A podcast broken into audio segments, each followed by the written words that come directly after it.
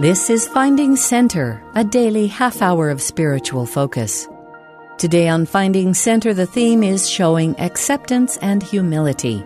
Kent P. Jackson, a BYU professor of ancient scripture when this devotional was given, will give his address entitled Receiving.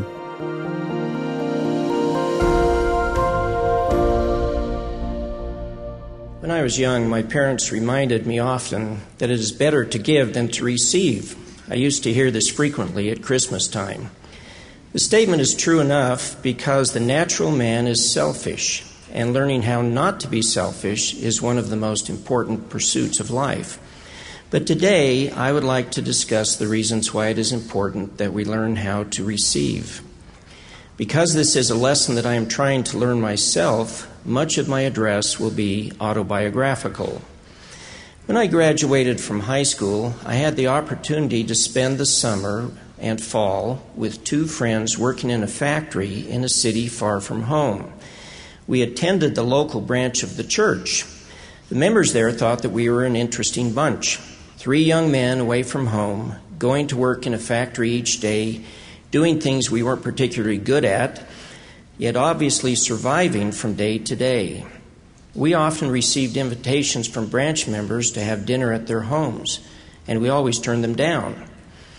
It wasn't until years later that I realized that to do so was a big mistake. You see, we turned them down because we thought it was the noble thing to do.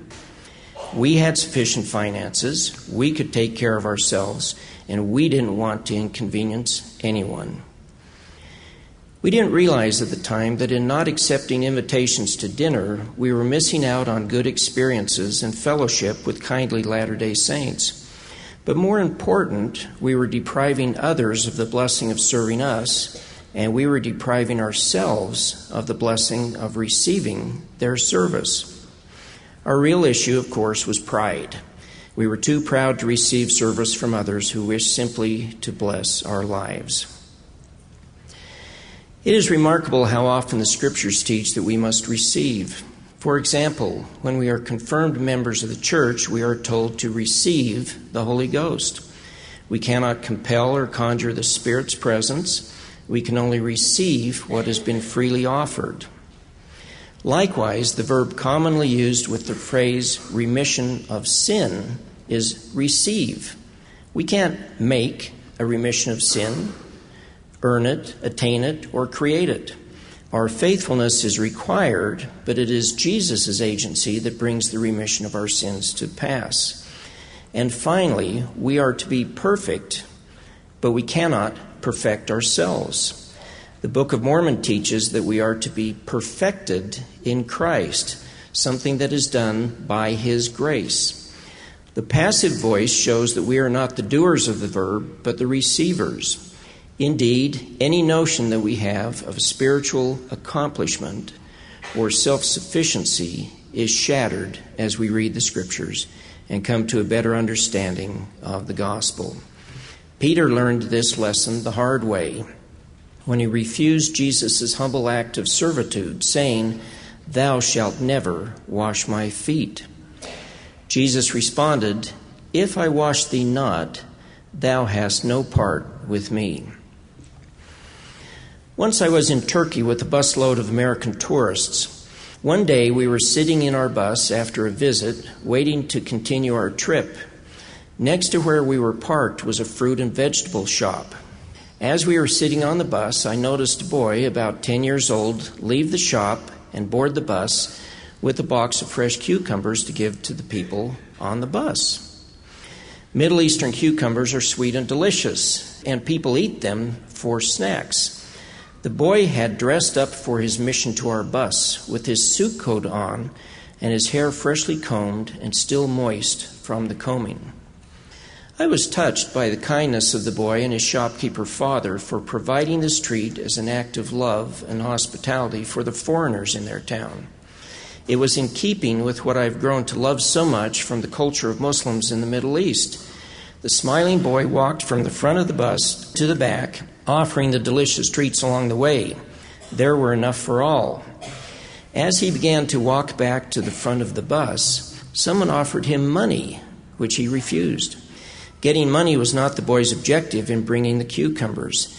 The American became insistent and eventually stuffed some money into the boy's pocket, much to the boy's embarrassment and dismay. As he tried to escape to the front of the bus, others followed suit, putting money in his pockets or throwing it in his box. As he made his way to the front exit, I noticed his expression change from happiness to disappointment to embarrassment to sadness.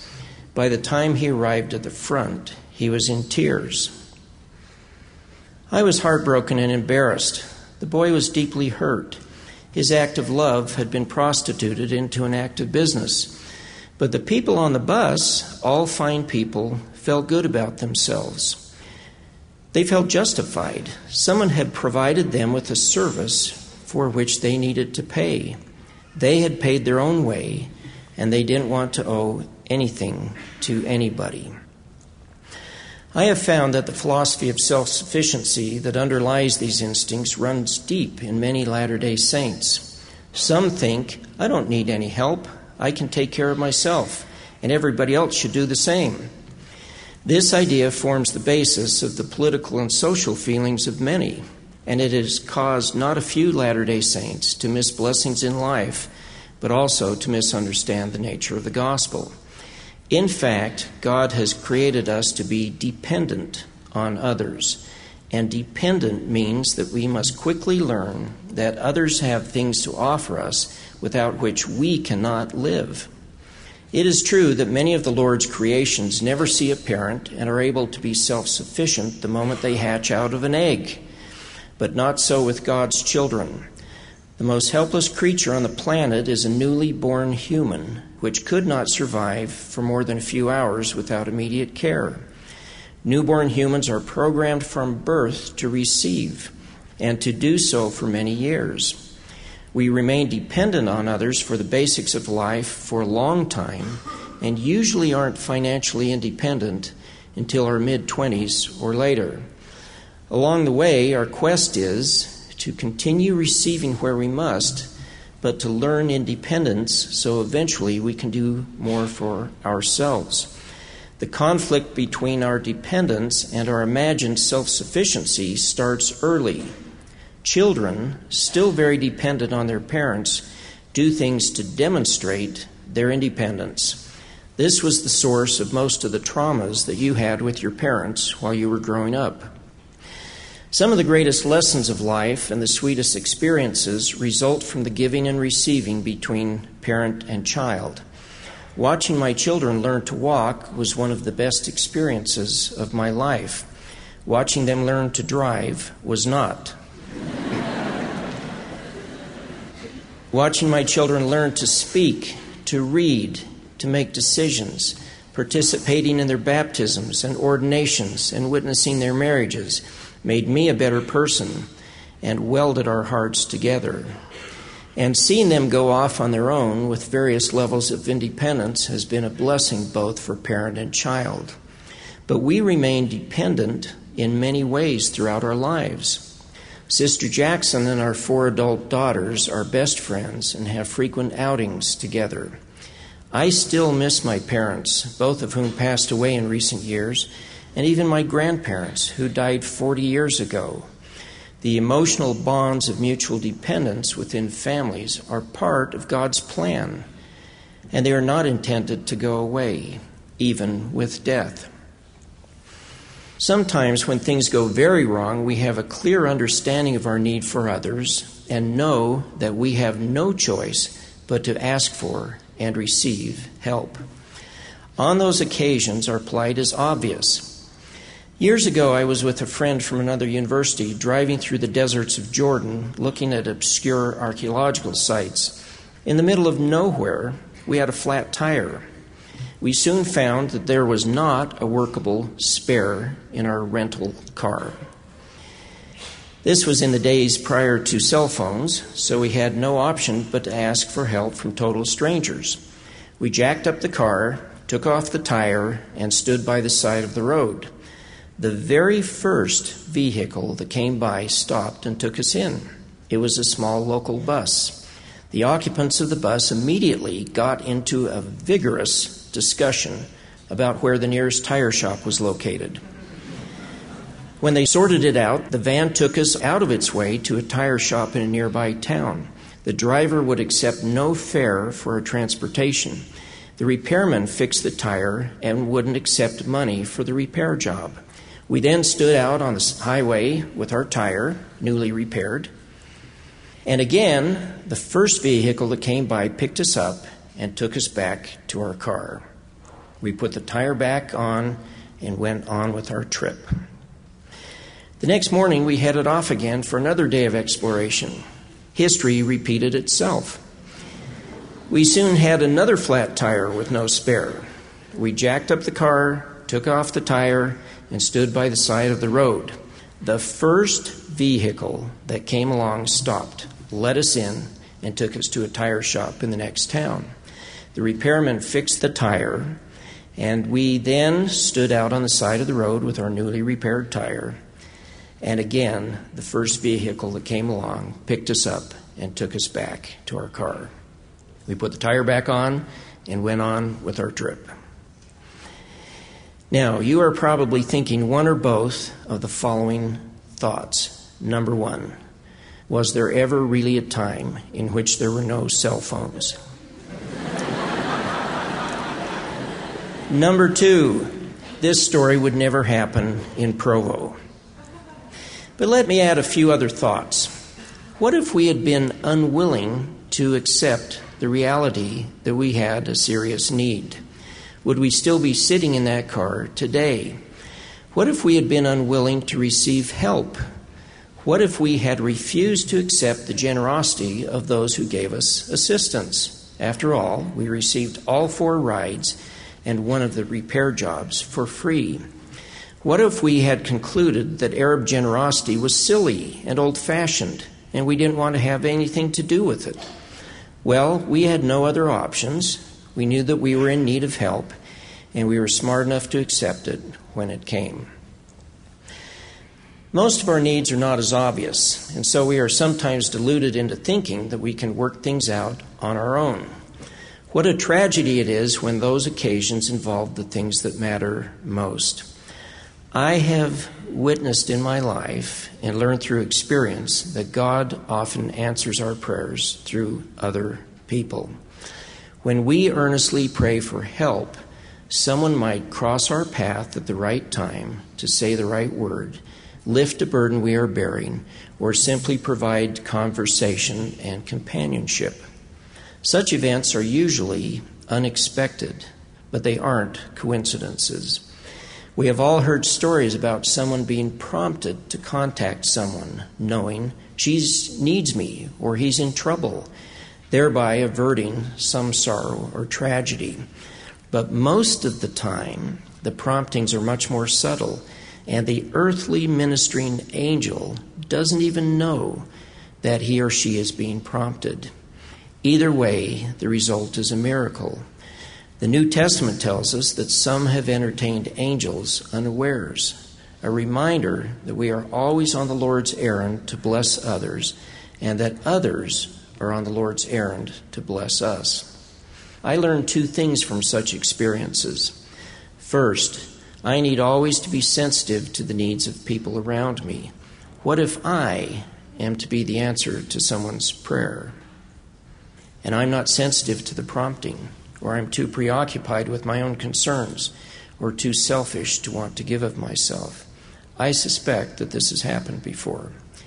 Second, I need to be humble enough to receive of the kindness of others. How foolish it would be for me to ask the Lord's blessing and then turn down those He sends to respond to my prayers. Learning how to receive is an antidote to pride. King Benjamin asked, are we not all beggars? The answer is yes. He continued, Do we not all depend upon the same being, even God, for all the substance which we have? Again, the answer is yes. A foolish person will consider such talk to be quaint, but a wise person will recognize this to be the foundation of our lives. King Benjamin taught how thoroughly we are dependent on God. Oh, how you ought to thank your heavenly King. I say unto you that if you should render all thanks and praise, which your whole soul has power to possess, to that God who has created you and kept and preserved you, and is preserving you from day to day, that ye may live and move and do according to your own will, and even supporting you from one moment to another, I say, if ye should serve him with all your whole souls, yet would ye be unprofitable servants. And behold, all that he requires of you is to keep his commandments. And if ye do keep his commandments, he doth bless you and prosper you. He doth require that ye should do as he hath commanded you, for if ye do, he doth immediately bless you.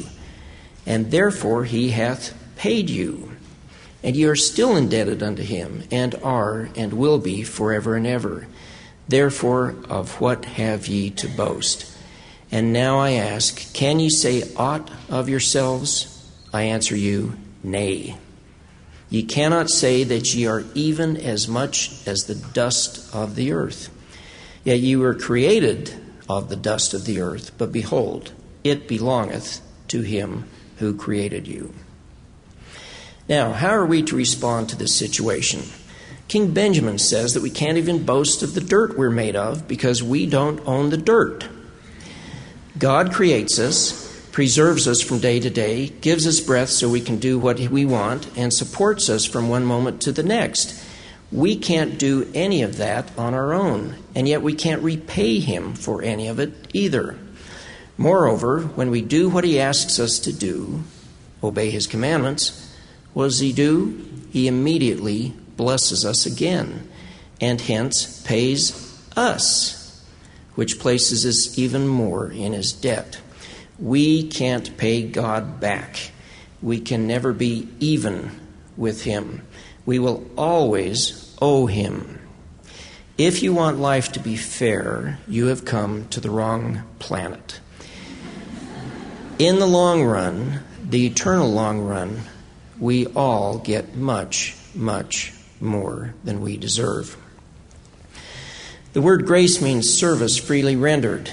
In a gospel context, grace is what the Father and the Son do for us that we cannot do for ourselves. The list is very long. Think about our eternal existence. We have a spirit that we did not create, it is a gift of grace from God. We have a physical body that we did not create, it is a gift of grace from God, brought to pass by the service of others. We cannot baptize ourselves, ordain ourselves, bless ourselves, endow ourselves, or seal ourselves. All are gifts of grace from God, brought about by the service of others. We cannot take away our own sins. The atonement is a gift of grace from God, brought about through Jesus Christ. Likewise, we cannot resurrect ourselves. That will be a gift of grace from God. We cannot clothe ourselves with eternal glory. That also will be a gift of grace from God. Indeed, the gospel teaches us that we cannot bring ourselves to heaven. If we want to have a happy eternity, we need to receive the atoning work that only Jesus Christ can do. We must admit that there is no way we can pay Him for it, and there is nothing we can give Him to make us even. The only thing He asks in return is that we keep his commandments. And when we do, he then blesses us more. Thus King Benjamin asks, Of what have ye to boast? Can ye say aught of yourselves? I answer you, Nay. So, what are we to do? The point is that we are to admit that this inequity exists. We are to receive this moral imbalance and receive it gladly embrace it, welcome it, and feel good about it. But as King Benjamin said, feeling good about it is not to boast, but to be thankful for it. We don't need to be embarrassed about our debt to our Heavenly Father and His beloved Son. Our Father in heaven will always be our God, and Jesus will always be our Savior. Through all eternity, we will sing praises to their names and acknowledge our indebtedness to them. In this life, we need to be truly and deeply thankful. Our thankfulness will motivate us to obediently keep their commandments, not out of guilt or debt or fear, but out of genuine love for them. We keep God's commandments and love Him, as the Apostle John taught, because He loved us first, and then He blesses us more. How then do we translate this attitude of receiving into our relations with other people? I suggest that we learn to ask for help when we need it, that we receive it when it is offered, and that we not feel guilty about doing so. And that we recognize that in serving us, others are the Lord's ministering angels doing His work. Here are some of the events that have helped me learn this principle. When I was in graduate school, my wife and I hosted other couples to our home for dinner from time to time. We soon found that the instinct of many people was that if we invited them to dinner, they owed us a dinner in return. We enjoyed the fellowship, but this made the dinners a trade, which wasn't what we had in mind. After some consideration, we changed our strategy and we told the people we invited that if they wanted to return the favor, they should do so by inviting others to their home instead of us, thus spreading the blessing of hospitality. I thought it was a good idea, but we probably offended a lot of ward members. Sister Jackson and I are aware that other people pray in our behalf. In some ways, prayers offered in our behalf by others may be more powerful than those we pray for ourselves. We know and feel the power of such prayers, and doing so has motivated us to reach out in our own prayers beyond our own small circle in ways that we never did before. We live in a very loving neighborhood where blessing the lives of others is part of the day to day culture. Once or twice a year, we have a neighborhood picnic on our street. On one such occasion, about a dozen years ago, I was sitting in a lawn chair eating. I was having a hard time getting my cup of lemonade to sit securely on the grass next to my chair without tipping over. Some of you may have had a problem like that before.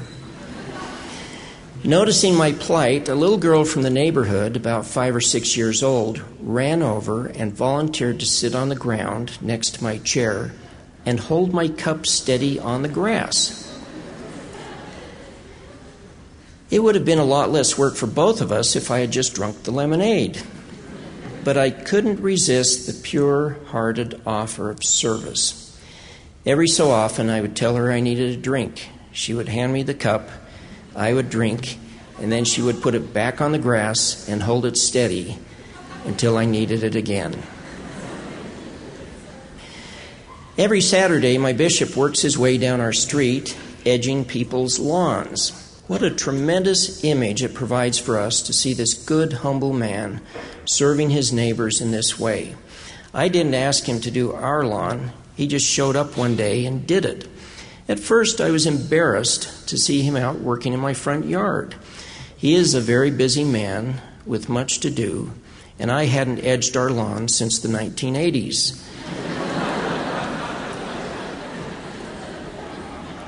But receiving his service has been a blessing far beyond the appearance of our yard, and the beautiful straight edge of our lawn is reminder of a service freely rendered and gladly received. In my patriarchal blessing, I was told to counsel with my mother and receive guidance from her. I found throughout my life that when I did so, I was blessed with wisdom beyond my own abilities. Likewise, when I was struggling with a health issue several years ago, I received a blessing in which I was told in clear language listen to your wife. I apparently didn't do so very well because six months later, in a similar blessing under the hands of someone else, I was told again listen to your wife. Being willing to receive her counsel was an important part of the healing process. On that second occasion, I was prompted also to finally receive the counsel of my doctor. My stubbornness in thinking I could diagnose myself was not serving me well. Life has many such occasions in which we need the intervention of others who have a clearer vision of things than we do. Our challenge is to be humble enough to receive what they have to offer. Sometimes life is not wonderful, and we have to learn to receive hard things as well as happy things. It is often the case that in receiving life's most difficult experiences, we grow and benefit the most. One of the great lessons we can learn from the Book of Mormon is that there will be times when good, worthy people find themselves in bad circumstances, not of their own making, that are beyond their ability to remedy on their own. Consider these two passages. And now, the afflictions of the Nephites were great, and there was no way that they could deliver themselves. Later we read, And he did exhort all those that had been delivered out of bondage that they should remember that it was the Lord that did deliver them. As in the Book of Mormon, when the Lord provides deliverance or any blessing for us, he often does it through our fellow human beings, sent to serve in his stead if we are willing to receive them. These earthly ministering angels are types of Jesus Christ the ultimate ministering angel. He stands at the door and knocks, sometimes in person and sometimes through the service of others. But we are the ones who need to open the door and receive his blessings. That we may do so is my prayer in the name of Jesus Christ. Amen. You've been listening to Finding Center. Join us every weekday for a half hour of inspiration and spiritual focus. Today's theme was showing acceptance and humility. Kent P. Jackson gave his devotional entitled Receiving. Speeches on Finding Center are often edited for broadcast. Find links to the full talks and access the rest of our Finding Center episodes on the free BYU radio app, available wherever you get your apps.